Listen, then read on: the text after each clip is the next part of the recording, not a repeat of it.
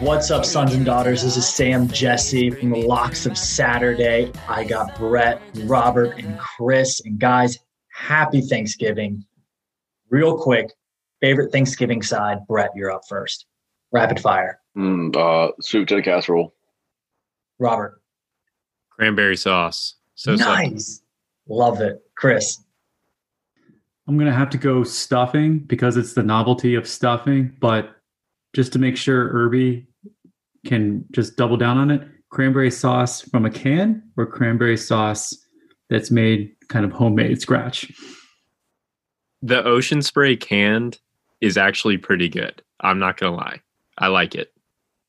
It's like popping the cork on the wine. The suction noise coming out of the can just absolutely kicks off the holiday season, my personal opinion. I'm full canned cranberry sauce in, and I'm not going to leave that island. I'm a combo of Robert and Chris. I love stuffing. I love the cranberry sauce. I'm really the only one in my family that goes for it. And Brett, my mom is in the kitchen right now making sweet potato casseroles. So it's all in the family. It's like having dessert while you're eating. Basically, it's pretty awesome. So, and we have a lot of football this weekend, NFL, college. Some games got canceled. Some games got switched around. We have some new matchups that came about literally yesterday that we're going to talk about in the Pac-12. It's going to be fun. Doing it a little bit different this week as well. To mix it up, each one of us is going to give you a parlay for the weekend. Super exciting, super fun. Hail Mary parlays. It's going to be awesome. And then we're each giving you three games of our choosing that you can go out and bet. These are great picks, handpicked from the crew of Locks of Saturday, and it's awesome. Our article with Ed and Ryan's picks, they're not with us. They're out doing family things on Thanksgiving. Their picks are in there as well as their parlays. Ryan has a sweet overs parlay in there. Ed's got some good stuff. Awesome. Check it out on sunsaturday.com. Guys, we'll get right into it with our parlays. Chris, this is de facto rivalry week. I mean, it's the Thanksgiving week. We usually see Tech UVA this week. It's being pushed back a week this time, but still a lot of big rivalry games, some awesome trophies on the line on Saturday.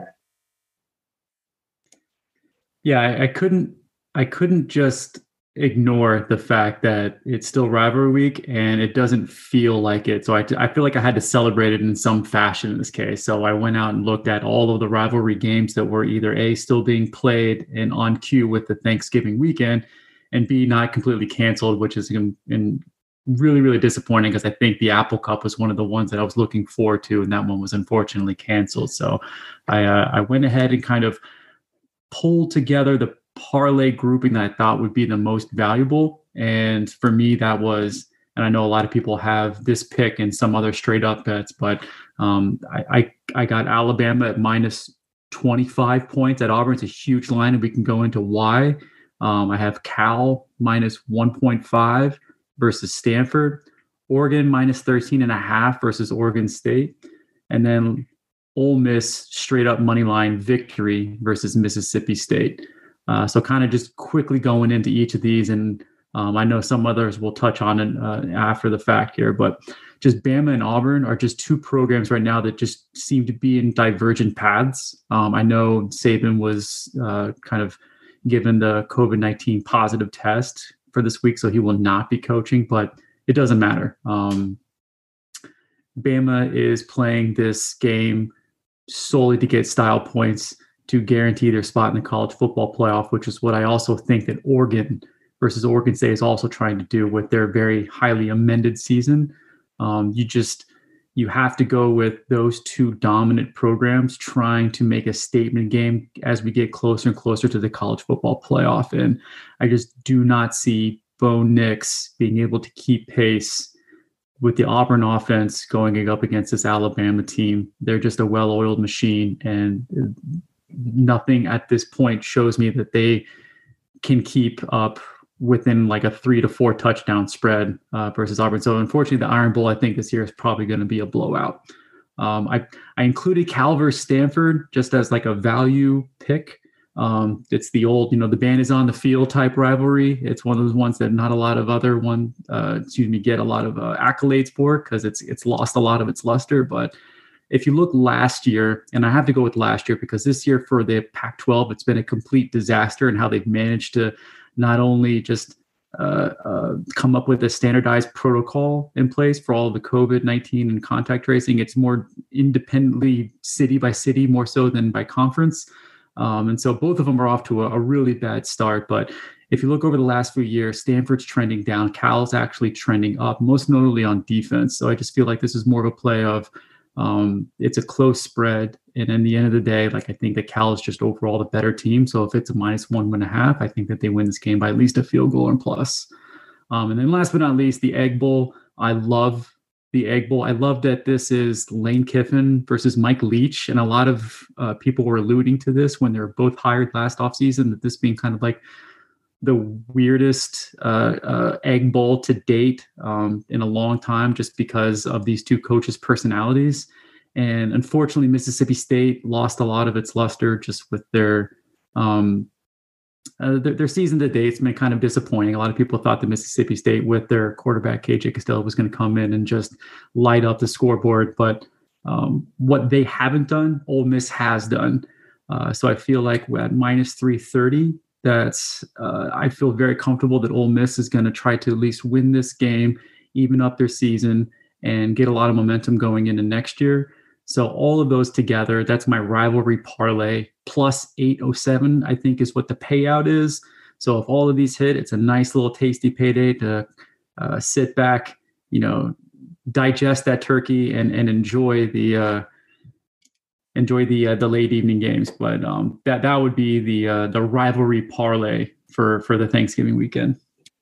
Yeah, and let's go into the Iron Bowl a bit. Obviously, one of the biggest games in the college football calendar every year, and it's just crazy to see Alabama -24.5, but deservedly so. I mean, Auburn is one of those teams where they're somehow a top 25 team, although they've looked really not good at all this year. And Alabama is looking like right now the best team in the country, especially considering Clemson has a loss, Ohio State came out close against Indiana. Not that Indiana is not a good team. We'll get to Indiana in a little bit, but Alabama is just, wiping everybody off the field. So we'll get bit into that. But I'm a little surprised at Auburn not being a little bit closer in this one, because this game always kind of goes against the edge of the flow. If Alabama's coming in trying to get to the SEC title, Auburn wins. If Auburn's coming in, they have the hype. Alabama's going to show them who's boss, show them who's big brother in that state. So, Brett, I know you have this on your ticket. You also have the over-under on your ticket, so take it away. Alabama, Auburn, in the Iron Bowl. Yeah, I have the over at 62.5, and here's why. I think we all know that this is Alabama's best offense, arguably, in the last decade. I mean, it might be more than that. I mean, it's just insane what they can do with their receivers and Mac Jones at the helm. And they're capable of putting up 60 points themselves, honestly. So this is my point, is that if Auburn wants to even keep it close, because the spread is so large, it's going to have to get over 60. I mean, I don't. It's going to be a shootout. It's going to be definitely an Iron Bowl for the ages. This game is close. And I don't think the Tide even needs Saban to put up the points. So that's where I have it, at the over. And then I have them in my parlay too at 24.5 versus Auburn. Like I said, I think just for them to make a statement that they're the best team in college football, they're going to just go out there and absolutely destroy them, putting up, who knows, 50 maybe. So it'll be it's pretty interesting seeing a line like this and how it usually goes against the grain. It's a rivalry game, but in a year when it's not, not full of fans, I think it's just going to be, comes down to gameplay. Yeah, and I have this game on my ticket as well, as one of the games I'm picking. But I have Auburn +24.5 here, and here's why. Auburn, as disappointing as they have been this year, Gus Malzahn always knows how to turn it on whenever his job is on the line, and he has done that. As Auburn, don't look now, but they've won 3 in a row. And they're definitely playing better. Bo Nix is playing slightly less mediocre, I guess. Tank Bigsby is questionable for this game, so that will definitely hurt Auburn. But Alabama not having Nick Saban is huge. Not having Jalen Waddle is also huge. As great as this Alabama offense is, it's clear that they are not the same offense without Waddle. I think at the end of the day, Auburn, they just do just enough to cover the spread. They hang around, and Alabama could have a convincing win and only win by 21, and Auburn would still cover this. I just think 24.5 is an insane spread for one of the best rivalries, if not the best rivalry in college football. Yeah, it's a big number. I wouldn't be surprised if Auburn kind of backdoor covers that as well, just because it's so big. And I also think if you're looking at Mac Jones, quarterback for Alabama, this might be a Heisman statement game. And he doesn't really have many more opportunities. It's crazy. I mean, we're at the end of November. It feels like there's so much football left to be played, but here we are at the end of November, and he is starting to, I mean, he's firmly in the top three with Trevor Lawrence and Justin Fields, but, you know, he's going to have to bump over those guys at some point. So this is a game, a lot of eyes will be on it, obviously, because it's the Iron Bowl, and, you know, who knows what can happen. It's one of those matchups for a reason. It's a rivalry for a reason. These guys hate each other. Who knows what can happen? Chris, why don't you give us one of your single game picks, and then we'll head over to Brett's parlay. Yeah, absolutely. So just in this slate, the one that stood out to me just because of where these programs are at and where they're also trending towards, it's been moving a lot in the last two, so it's tough to kind of nail it down. I saw it as a pick 'em, but I actually think it actually moved now to Iowa State -1. So I might have to adjust that on the site, but Iowa State -1 at Texas, and I have Iowa State. And this was previously, I think, Texas -2. So there's been a lot of action coming in on the Cyclones on this one for good reason. They're just the better football team. If you look across the board for both how they measure up offensively, defensively, coaching, you name it, they're just better every sense and part of the game than Texas is right now. And so while Texas has been kind of deemed after their early season hiccups to be kind of like back on track a little bit, they're still not as, I would say, like efficient across the board in both sides of the ball that Iowa State is. And that's it. Just come to me, if the offenses are similar like that, I think they're both ranked kind of back to back in national scoring offense and total offense. And Iowa State, I think, is roughly like maybe like 10, maybe 20 ranks higher. The difference here is just Matt Campbell versus Herman. And I think that's the difference maker in this game, which is if it's that close of a game and I have to pick this, I have to believe that Matt Campbell's going to have his team up and ready to play. And this is a huge game for him, because if he takes this one, they're essentially walking towards a Big 12 championship, which I looked into it. That would be the first one for Iowa State since I think like 1912. So they have a lot to play for in this one. And I think Matt Campbell is also looking for just a huge statement here, as, you know, his completion of the complete renovation project at Iowa State and beating Oklahoma and Texas in the same season on your way to a Big 12 championship would be huge for him in the stature of his program right now. So for me, just with that close of a game, I have to give the edge to the Iowa State here. You could make the argument that Iowa State has the better coach and maybe on some days the better quarterback with Brock Purdy versus Sam Ehlinger. Sam Ehlinger, he can put up some big numbers, but Brock Purdy's a baller. So that'll be a really interesting matchup to see. The Big 12 has been just a cluster this year. Who knows what's happening in that conference? It was Oklahoma, and then it was Kansas State, then it was Texas, now it's Iowa State. So who knows who's going to be left standing. Brett, why don't you give us your parlay, which you have dubbed the anger-infused parlay? Why so angry? It's the holiday season, man. Yeah, I think it's just, when I said anger infused, I just saw the Clemson -24 versus Pitt, which I've included in it. And I was just like, Clemson was pissed. And I put all capitals that they got their game canceled this weekend from Florida State for whatever, if you want to call it an excuse, if you want to call it reality. I mean, that's for you to decide. But I think they're going to go out there and just take it out on Pitt. It's really bad timing for Pitt. They're facing COVID-19 issues. Obviously, that didn't matter this past weekend, but I think it's going to matter against Clemson, and they're just going to keep trudging along because they are going to have to try to keep their place in the college football playoff, even though they're going to probably face Notre Dame again. So they're going to they can't afford to, I don't think, waver at all. So I think they're going to blow Pitt out of the water. And then I already talked about Alabama. I have them minus 24.5 versus Auburn. I already briefly talked about that. And then I have Indiana minus 11 versus Maryland. And Indiana early did not look good against Ohio State, but they really did make a push towards the end of that game. That was like, wow, this team can actually compete. I mean, Penix is absolute. Penix, I guess that's how you say it. He's incredible. I mean, he's probably one of the best quarterbacks in college football that really nobody's honestly talking about unless you watch Big Ten football. And I expect them to keep that momentum as they wild Maryland, because I think they still have a chance to really shake things up still in the Big Ten.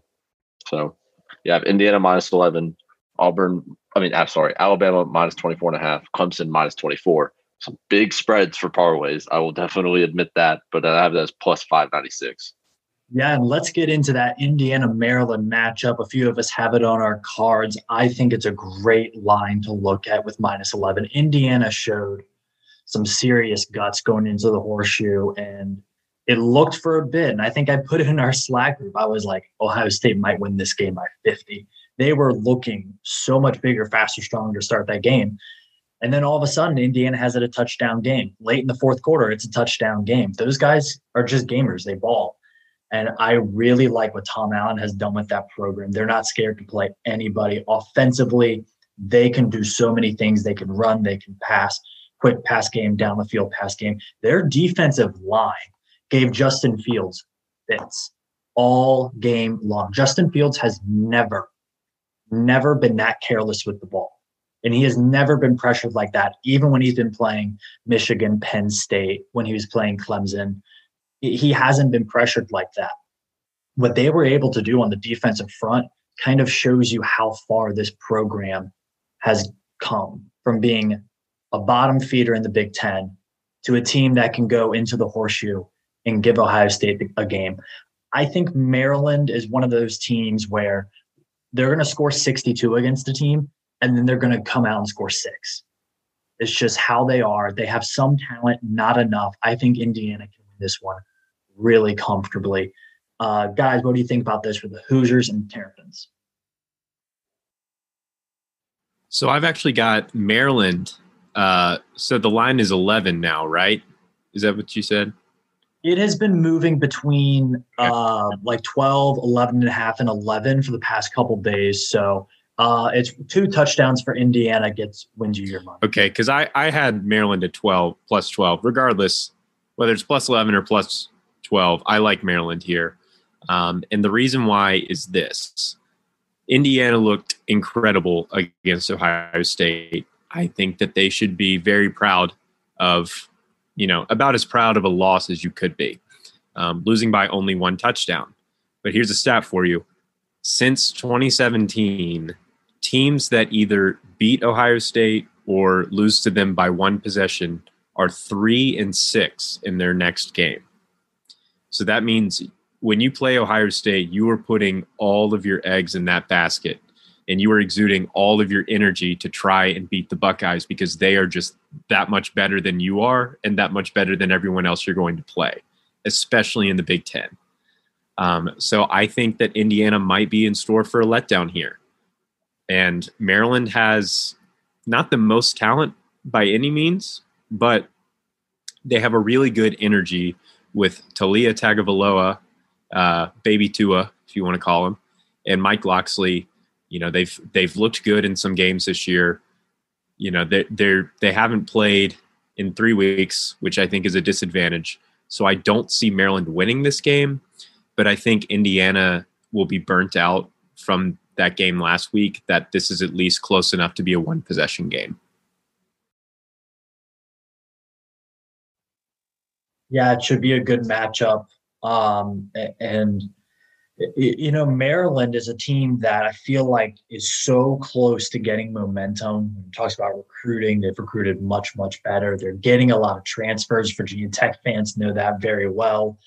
So they just kind of need to start actually winning games because they're getting this momentum in the offseason and in recruiting, and they've got some good coaching hires. So that'll be interesting as well. Robert, why don't you give us your parlay, the let's bet every ACC game and see what happens parlay, a.k.a. the Mark Packer. Yes. We are going to bet every single ACC game and see what happens because no one, and I mean no one, loves ACC football as much as Mark Packer, the Pac-Man himself. He's so fantastic, by the way. He's probably the only person on ACC Network who knows what he's talking about. Oh, he is absolutely spectacular. Yeah, we could have Paul Finebaum, but we have Mark Packer instead, which I'm very happy about. Yeah, you know what's the difference between Mark Packer and Paul Finebaum? Mark Packer actually knows what he's talking about. Exactly. I think Paul Finebaum just heard that with his massive satellite ears. So you might want to make sure that. Oh, is he going to roast? you're keeping your tone down, whispering. Yeah, this is not a Paul Finebaum podcast. I'll just be honest. Anyway, so with this parlay, we've got some upsets in here. So we have the North Carolina money line against Notre Dame.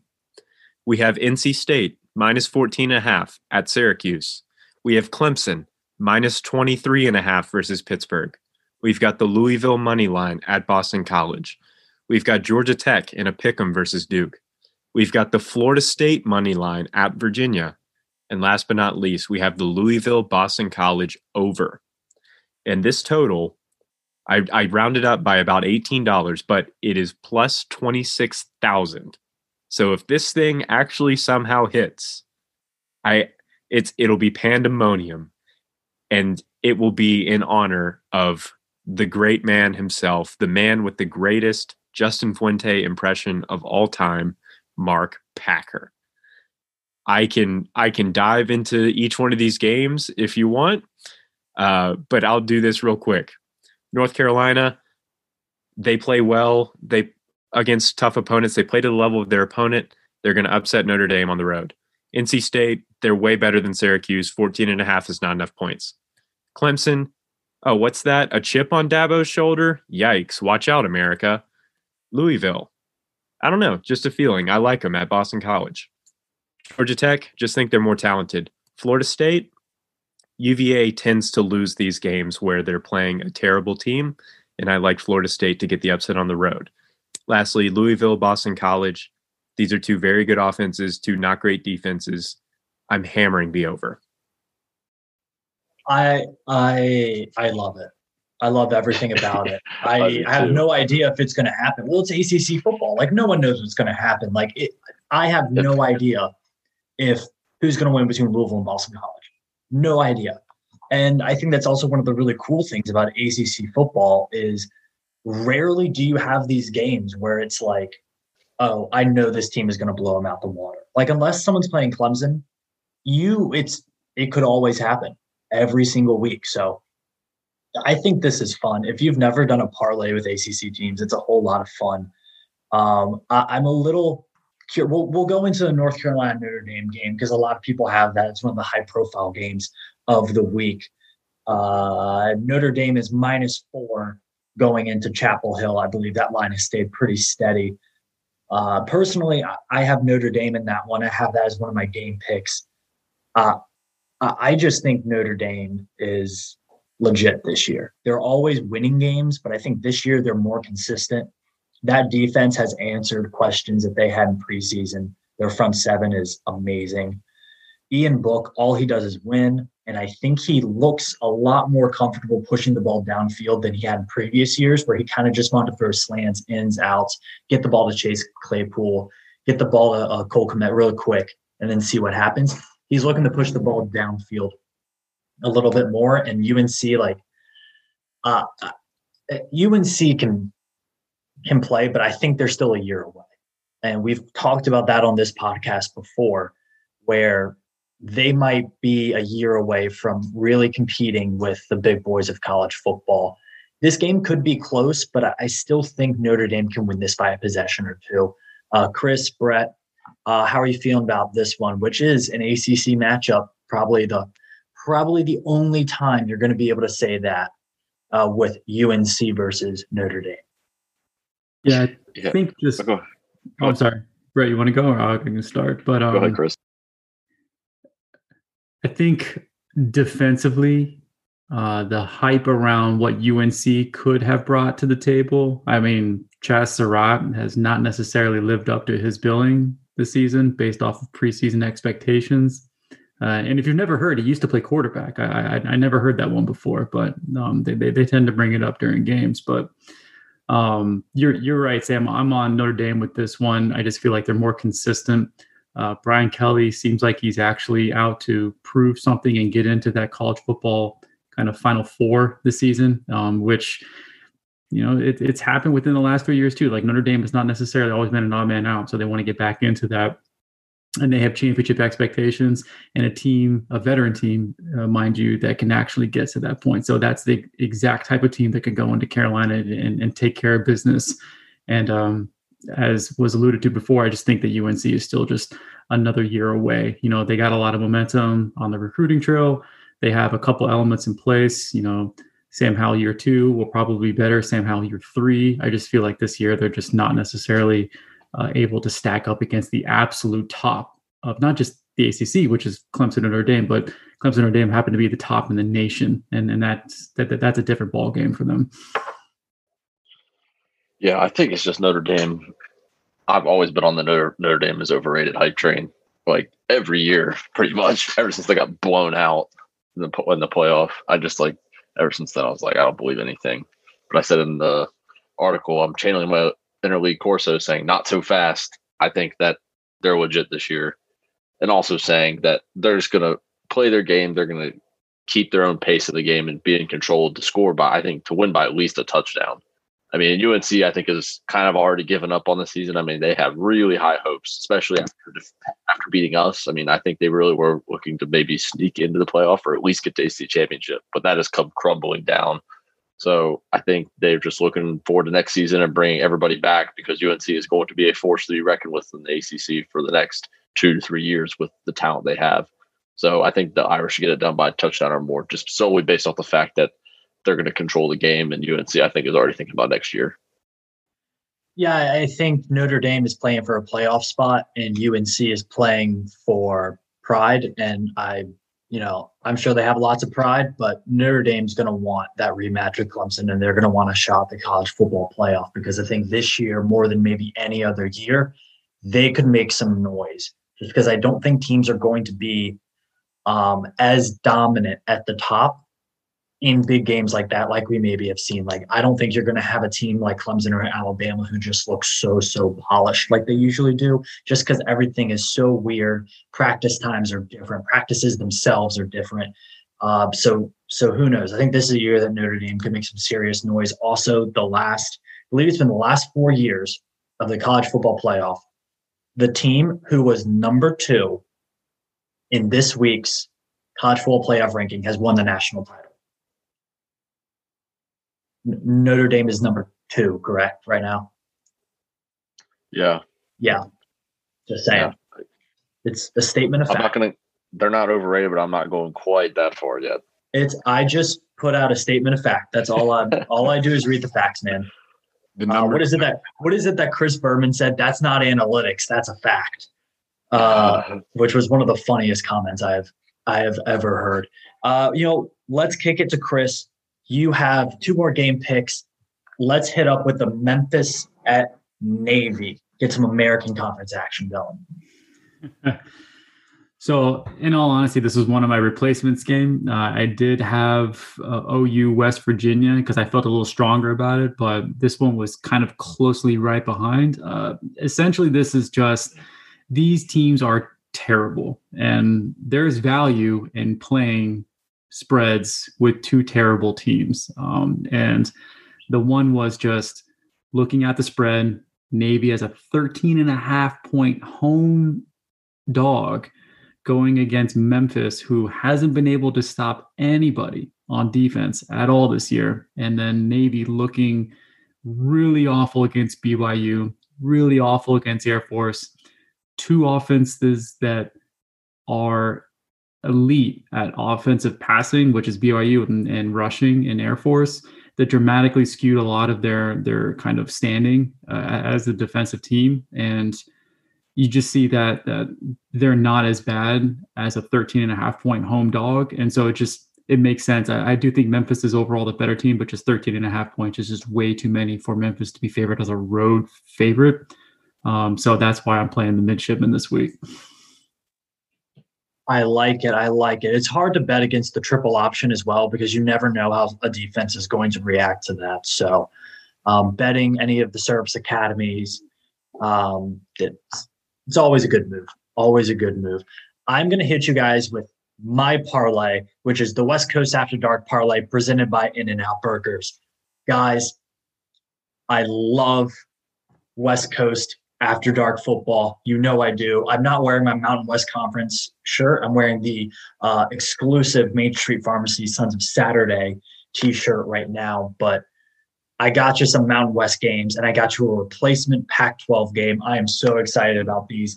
Nevada -6.5 at Hawaii, Boise State -13.5 for San Jose State, and Washington -7 versus Utah. We'll start on the islands. Hawaii is a scrappy team, but they're in a rebuilding year. Scrappy, but rebuilding, and Nevada is one of the best-kept secrets in college football. They are 4-0. Carson Strong, quarterback in Nevada, 14 touchdowns, 2 interceptions. The guy's on fire. Nevada also has a future NFL wide receiver, will probably be all Mountain West this year, in Romeo Dubs. The guy is 6'3", really lanky arms, track speed, mismatch nightmare for any of those guys out there. I really like Nevada to win this one by a touchdown or more. I think Nevada is a really fun team to watch. If you haven't gone and watched them yet this year, stay up for it. It's worth it. Boise State -13.5 for San Jose State. I'm a big San Jose State fan. They have been playing very well this year. They are 4-0 for the first time in forever. Maybe actually forever. I haven't checked the stats, but they're playing much better football. But they haven't played anyone to the caliber of Boise State yet. And you never, ever, ever bet against Boise State playing on the blue turf. You just don't do it. I don't care who they're playing. Don't bet against Boise State on the blue turf. They're coming off an absolute shellacking of Colorado State, where they scored 3 special teams touchdowns. You can't bet against Boise State. Give me them by 2 touchdowns or more. Hank Bachmeier back at the helm for Boise State. He had some injury issues, wasn't able to play against BYU. I think Boise State could win this one and move into the top 25. If Nevada wins, moves to 5-0, they might be sneaking into the top 25 as well. So big night for the Mountain West. And a game that was announced yesterday, we are recording this Wednesday night. This was announced Tuesday evening. Washington will host Utah in Seattle. Utah, another team, rebuilding, great program, rebuilding year. They don't have the talent. They don't have the seniority that we're used to seeing with Utah. And they're going up against a Washington team that is much more talented than what people think. Washington is still playing for a Pac-12 title, and they don't really have national New Year's 6 energy to them this year, which is kind of their standard. Maybe not this year, but 7 points is way too small. I think the Huskies win this one. I'm also, just like you, do not bet against the blue turf. Don't bet against the sound. If the fans of the team tailgate on yachts in a sound, you have to bet them. It's on my college football bucket list. I love that. Washington at home, go for it every time. So that's my parlay. That'll get you to +597. So it's a pretty hefty parlay. You might have to move around the lines a little bit. I would take Nevada to win by a possession or a touchdown, and then Boise State to win by 2 touchdowns. Washington might want to move that to -6.5 so that they get a touchdown, or you can move it up to 2 possessions. Either way, you're looking at somewhere between +550 and +650. So super exciting. Stay up on Saturday night. It is going to be worth it. Guys, any thoughts on my West Coast After Dark parlay presented by In-N-Out Burgers? I would just like to say overrated. Oh, I'm sorry, Brett. I'll just say internet's overrated. That's all I have to say. I was to say Romeo Doubs is an elite wide receiver name. Like, that's awesome. Like, that guy, I want to draft him now to my favorite team. No, he's such a good player. And I think Nevada does this like every 3 or 4 years. They just have a team with NFL guys on it. And they did not have a lot of hype coming into the season. They were stuck behind Boise State, San Diego State. And, you know, they have just come out and balled. They've looked really good this year. They've looked really crisp. They had that game that we all bet against Wyoming, and they were able to beat Wyoming. So the Wolfpack are looking really good this year. Yeah. I would just want to agree that the Washington-Utah matchup, I mean, what Peterson kind of handed off the program to Jimmy Lake, that seemed like they're more set up for success, Whittingham and Reba. I think they're one of the highest amount of attrition rates other than maybe like of the Power Five, like other than I think it was like LSU as far as like returning players coming back. I would definitely back Washington Huskies big in that matchup. Irby. Also, Hank Bachmeier from Boise might be the most underrated quarterback in the country. Dude is so good. He was a 4-star quarterback that went to Boise. That doesn't happen. 2022 NFL draft, keep your eye on that guy. For real. Yep. Yeah, Boise's looking good. I think a lot of people saw that game against BYU and just kind of snubbed their nose at them, but they were down to their third-string quarterback. Their other 4-star quarterback, Sears, the transfer from USC, was injured about the first drive. So they've had some injury issues. They've had some COVID issues, but they look healthy now. They're dominant on special teams. They're dominant on defense. They're fun to watch on offense. Keep an eye on the Boise State Broncos. And again, never, ever, ever bet against the blue turf. Just don't do it. Just don't do it. All right, guys. Brett, give us your next pick. Take us back to Power 5 football in the Big Ten. Yeah, so I want to talk about a team that I think nobody's really talking about too much is Northwestern. I have them at minus 13.5 against Michigan State. And just to preface this, Northwestern is first in the Big Ten West. This is not a dream. This is happening. Northwestern football is first in the Big Ten West. Okay, now we're all on the same page. This team is hot right now. I mean, they're looking good. I mean, they held a Wisconsin team to 7 points last week that supposedly is going to have one of the better offenses in the Big Ten, and they dominated the whole game, even though they only won by 10. But it was incredible what they've been doing all season. And Michigan State, however, is the complete opposite. Aside from their win at Michigan, whoever knows what's happening in Ann Arbor, they've looked terrible. They've put up 7 total points in their last 2 games. And Northwestern, like I said, has defeated a ranked Wisconsin and a tough Purdue team with some really, really good players. And I think it's just got to be that new Lakeside facility that's got them going. I mean, I don't know if you've seen videos of that place, but it's incredible. It probably is one of the best facilities in college football now. There's a video on the Last Lock Saturday. That was a tour. Oh, that's right. It's so cool. Also very easy to recruit to Chicago. Yeah. I mean, I think this is one of my hammers this week is 13.5. 2 scores. You can get it at right. Still 13.5. You can get it at 2 scores. I think Northwestern's going to blow them out of the water. I think, and this is going to sound freaky. I said it earlier amongst all of us that if Northwestern somehow wins out, somehow beats Ohio State, there's a chance they can get into the playoff. I mean, they're 11th in the country right now with 3 games to go. I mean, it's anything is possible. So I think people need to start thinking about what this team is capable of doing. I know Irby is shocked at how they played against Wisconsin. He locked it in last week. I locked it in last week, and Wisconsin just decided not to show up. They were very sleepy, but hey, I mean, maybe that's what Northwestern can do to teams, and if they can do it to Wisconsin, maybe they can do it to Ohio State, maybe they can do it to whoever they play in the postseason. Who knows? They're obviously a well-coached team. Pat Fitzgerald, one of the better coaches in all the country, he'll certainly be getting looks after this year to not only higher level college football teams, but also maybe some NFL teams. So, you know, good for Northwestern. They do this every 4 or 5 years. They come out of nowhere and have a really good football team. So good on them. Robert, let's go down south a little bit. You have K-State and Baylor, another Big 12 game. And who knows what's happening with Baylor this year. A team that was supposed to be pretty good with Charlie Brewer, younger brother of Michael Brewer, Virginia Tech quarterbacking legend, at the helm, and kind of not really made a splash this year. They've had a lot of COVID issues, but give us something about the K-State Baylor game.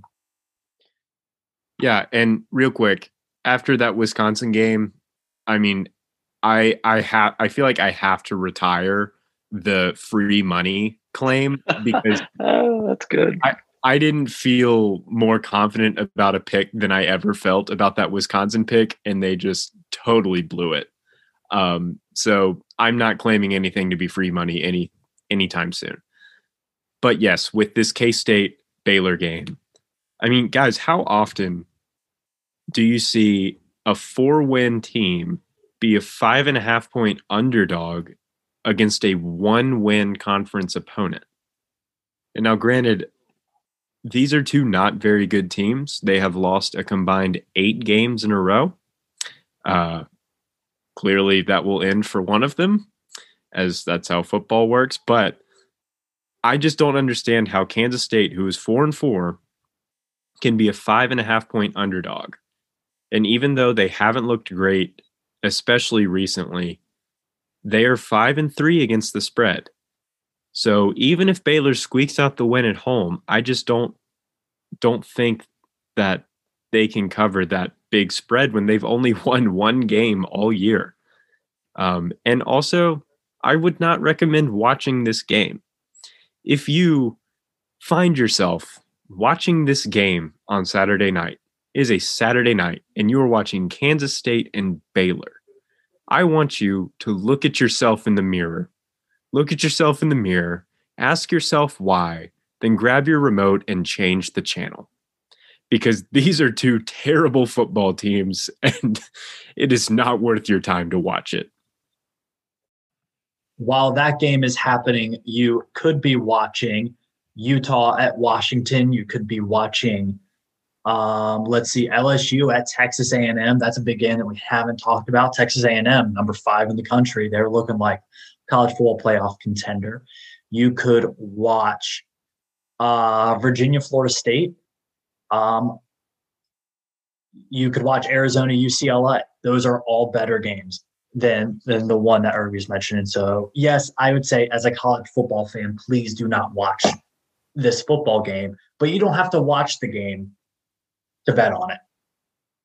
You know, that's part of the fun. You just check your phone. Oh, look, I lost my money. Darn. Or, oh, yeah, I knew Kansas State was going to win by a few touchdowns because Robert Irby told me to on the Locks of Saturday. So, yeah, I like that pick. I'm kind of surprised about that line. I didn't really think about that. And also K-State, that's a team that a few weeks ago we were on here talking about that they were in the driver's seat for the Big 12. And then they went to Morgantown, West Virginia, and you know, got their tails beat. Never since then, it's been pretty pathetic from the Wildcats. Yeah, they were in the driver's seat and they veered forcefully off the side of the road and crashed and burned. Well, Irby, talking about another pick that you really liked that might not happen. Oregon. You had them as a playoff, a national title team, actually. And they haven't lost. They've looked decent. They're 2-0. And they square up for the game that used to be called the Civil War. It turns out calling a game the Civil War in a nation that has had a civil war is a little bit of a touchy subject. So they are currently looking and taking suggestions for a new name for the rivalry. I would like to submit my application for the War on the Willamette, the river that connects Corvallis and Eugene, Oregon, because we have the Beavers up north and the Ducks down south. And I just think it's, first off, having a rivalry game, the two mascots be the Ducks and the Beavers is fantastic. And also for bettors, it's fantastic to know that Oregon is 11-1 in the last 12 against Oregon State.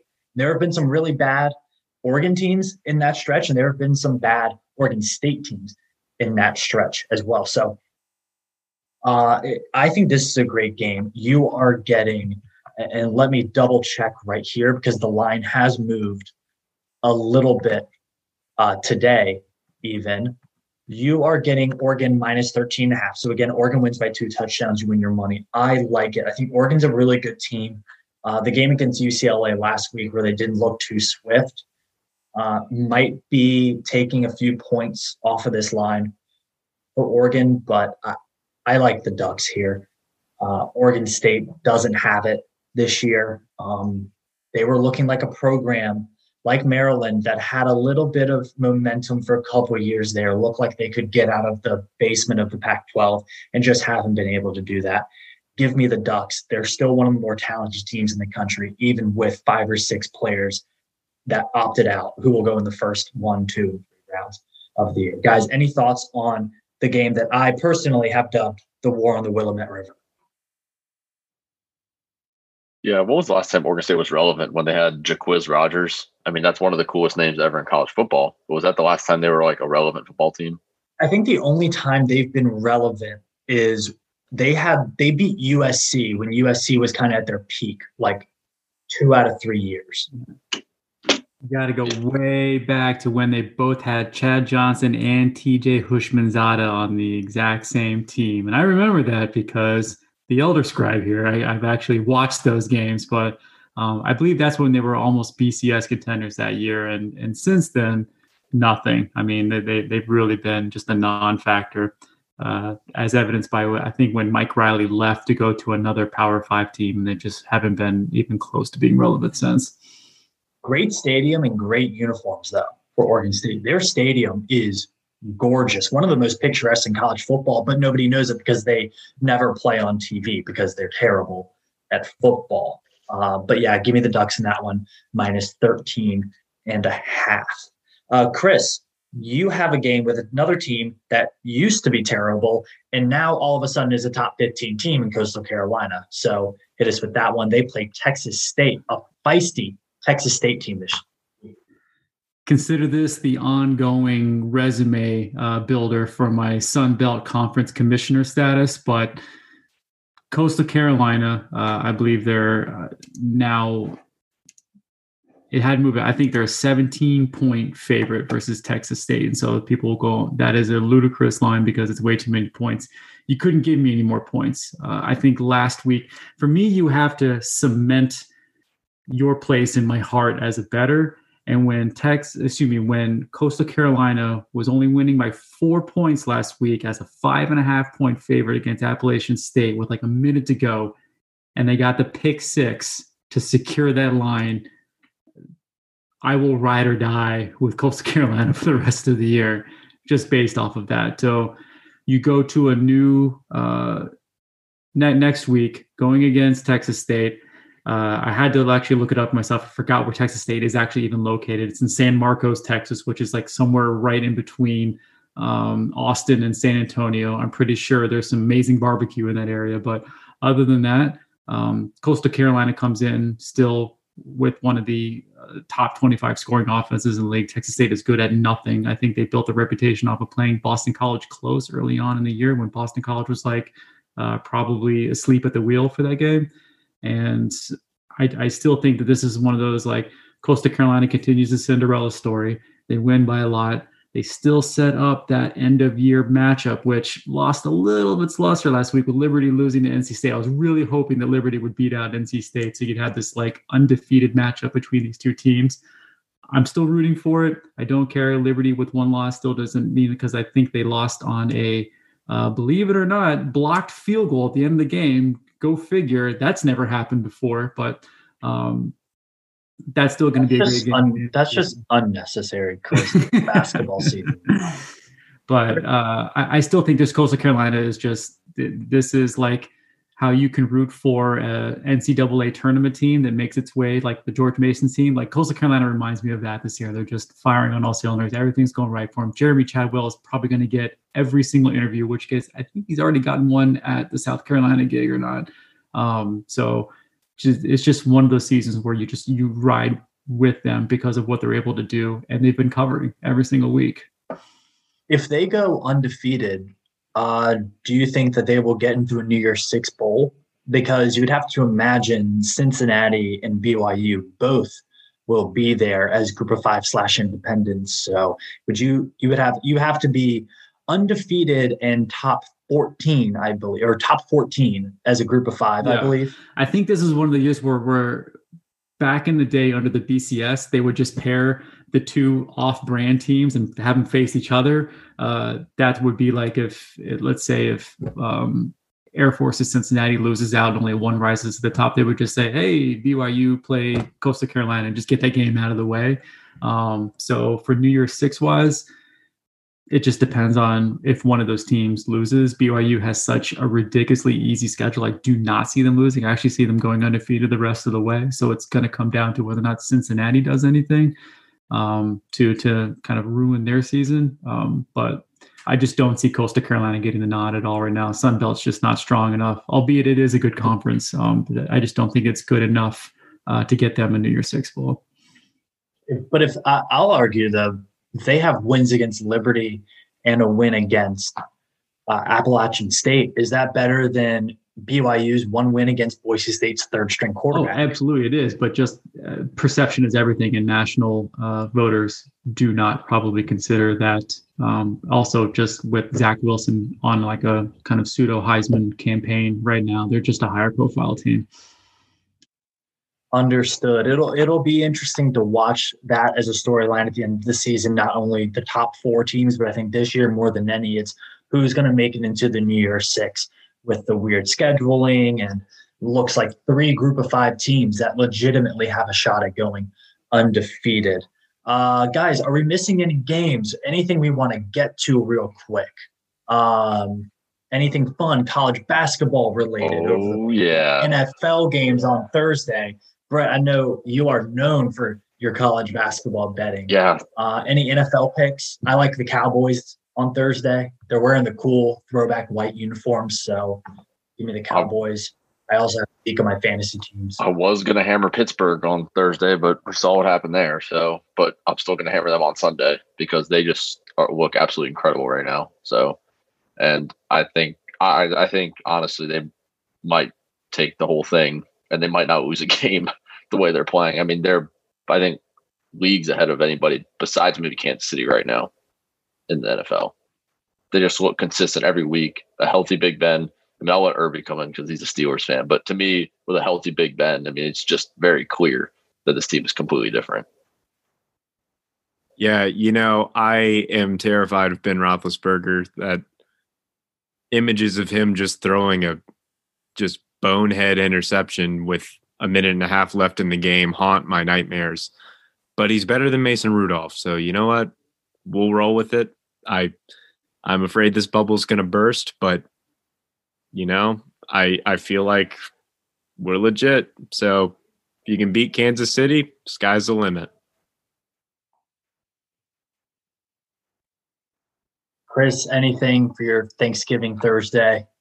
It's turkey versus my waistline. I like the over in that one. To be honest, it's going to be a pared down turkey this year in the elder scribe household, but I'm looking forward to just having a nice quiet. I think we're doing kind of like a conference Zoom thing with other families for some of the kind of social distancing stuff. But I can't wait to stuff my face with absolutely everything on the menu, which is for us traditionally always turkey, stuffing, cranberry sauce, mashed potatoes, and then whatever you can place on top of there. But those are kind of like the core four for us. Yeah, I'll tell you, one of my favorite childhood memory Thanksgiving traditions was after Thanksgiving dinner watching Texas A&M with my granddaddy and the rest of my family. And I loved it as a kid because obviously I grew up a Tech fan, and it was the orange team versus the maroon team. And I thought that was the coolest thing ever. It's a shame that that game isn't being played anymore. They need to get that back, and it needs to be on Thanksgiving Thursday, because that was one of the great traditions of college football. So very sad that that is not with us another year. But what I am really excited that is back is Virginia Tech basketball. Get your popcorn ready, because Mike Young is building a program. And guys, my Virginia Tech surprise prop bet of the week. So we're not really sure how many games Virginia Tech is going to play this year. My guess is going to be between 25 and 27. They're scheduled right now for 27. Got to imagine that a couple of those will get canceled here and there. So instead of doing over-under win totals, we'll do over-under win percentage of 67%. Over-under, 67% win. So let's say they play, if they were to play 25 games, that would be a record of 17-8 would get you above 67%. Guys, what are we thinking? I'm sorry if that's a little bit of math, but that's the only way it is. I'm going to have to pull up their schedule real quick. That's tough, just playing in the ACC. I mean, you know, especially with how often we're going to have to play like Florida State. I'm pretty sure we play them twice in 8 days, maybe three times, something like that. Well, that's true. But, I mean, if you look at Tech's basketball schedule, they should be 8-0 heading into the UVA game New Year's. Right. If they take care of business, obviously. But they should be 8-0 heading into that matchup. So, and obviously UVA, a national title contender, as well as Duke, Carolina, and Florida State. Louisville's got some good players as well. So, ACC. I'll go over. You know what? I'll go over. I love Mike Young. I love the hockey. I'm feeling the same way. I'm going over. I think this team can win about – I think this team could go like 18-7, which would put them at around 10-7 in the league, which I think would be a phenomenal mark. If you're – we've talked about this off air. If you're above 500 in the ACC consistently, you have a darn good basketball program. I think that's what Mike Young has right here. That's tournament, and that's NCAA tournament. Oh, that's a top 8 seed. I mean, you're looking at a 7 seed if you're 10-7 in the ACC for sure. The one thing that's going to benefit this team is, I know we need Ed Williams in here. He's the basketball guru. Him and Mike, but this team has insane depth, which they didn't have last year, and I think that's going to help them a lot, especially games like Virginia, where they're going to try to wear you down all game long. So you're going to have multiple guys that can score and multiple guys that are going to be able to, I guess, handle the ball. So I think the depth on this team is really going to be able to make a lot of these games a lot closer than they were last year, just off the sole fact that guys are going to get rest and there's going to be more heads touching the ball. So, yeah, the one thing I liked about this, and I think last year they went 16-16, and if you, even as a non-basketball fan, for anybody's listening out there, just know that the ball did not move at all last year. Really, it was a lot of ISO hero ball. There was a couple people that were really kind of like the primary kind of quote unquote scorers on the team, and we either had them have a good game or not, and more often than not in ACC play it was the latter. So I do feel like the freedom of movement that's provided by the influx of new veteran talent. So with I think it's about 3 people on the court or 2 people on the court getting heavy starter minutes that weren't on the team even last year, and they're all fairly senior personnel. It reminds me of a lot of, like, I'm an NBA fan, so I'm wearing my Hawks hat right now. It reminds me of like the Hawks, like you had some young core people now surrounded by like really high level veteran talent. It just improves the overall product. So then you look at 16-16, which means for that 67% over, they would need to win. What was it, Sam? So they would probably have to go 17-8 would be around. If they were to play 25 games, so they would play 27 games.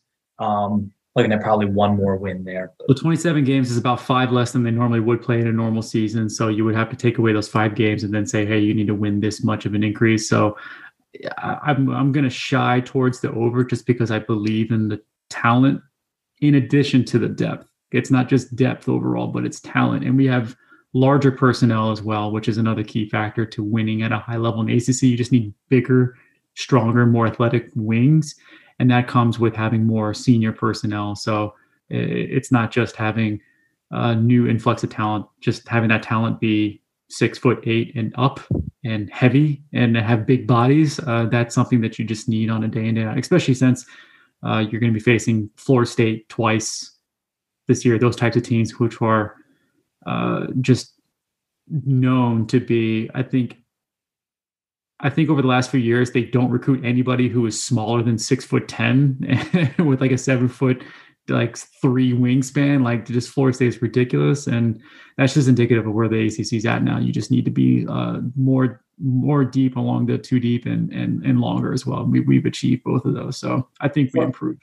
For our listeners, if you hadn't gotten a chance, the last Sons of Saturday episode with Billy and Pat looked into, they interviewed Kevin Giltner, who is an assistant coach for Virginia Tech basketball, played at Wofford under Mike Young, and the guy is stoked on Virginia Tech. He is stoked on this program and how it's growing so quickly and in such a great way and direction with a strong foundation. And one of the things he said in the interview was, last year we did not play how we wanted to play. That was not Mike Young basketball. That was not the offensive style or the defensive style, really, that Mike Young wanted to play. He wants to get a lot more paint touches, get to the free throw line a whole lot more, much, much better on offensive rebounding. Those things weren't there last year. Actually, he brought up a good point that if you looked at advanced stats, they were better defensively last year than offensively. I think this team is much more complete this year. We saw them today against Radford. They looked terrible for 10 minutes and couldn't hit the broadside of a barn, and then they win by 16. They win by 16 because everybody's contributing. Everybody's playing tough defense. You can't make the shot. The buddy next to you on the bench can make the shot. So give me the over. I really think Virginia Tech is going to be a fun team to watch this year. And I think they're going to get 2 or 3 upsets. Tech basketball always does. I think they're going to get 2 or 3 really cool upsets this year. Guys, any final thoughts as we head into this holiday weekend? Nope. Stay safe. Stay safe. Yes. Enjoy your turkey and football safely. Enjoy it. Travel safely. If you are traveling and if you're staying at home, you'll be thinking of your family, friends, and loved ones this Thanksgiving. We have lots to be thankful for. And I'm thankful for football this weekend because we almost didn't have it this year. Keep telling yourself that. When you're looking at Kansas State, Baylor, tell yourself that you're just happy that there's football. Guys, this has been awesome. Thanks for another week of Locks Up Saturday. And as always, go Hokies. Go Hokies. Oh, no, painted gold, and it out, but won't let go. Oh, no, dead and broke, you're too young for the dead wheel. Oh, no, I'm for sure, silver line is way too old. Oh, no, painted gold, and it out, but won't let go.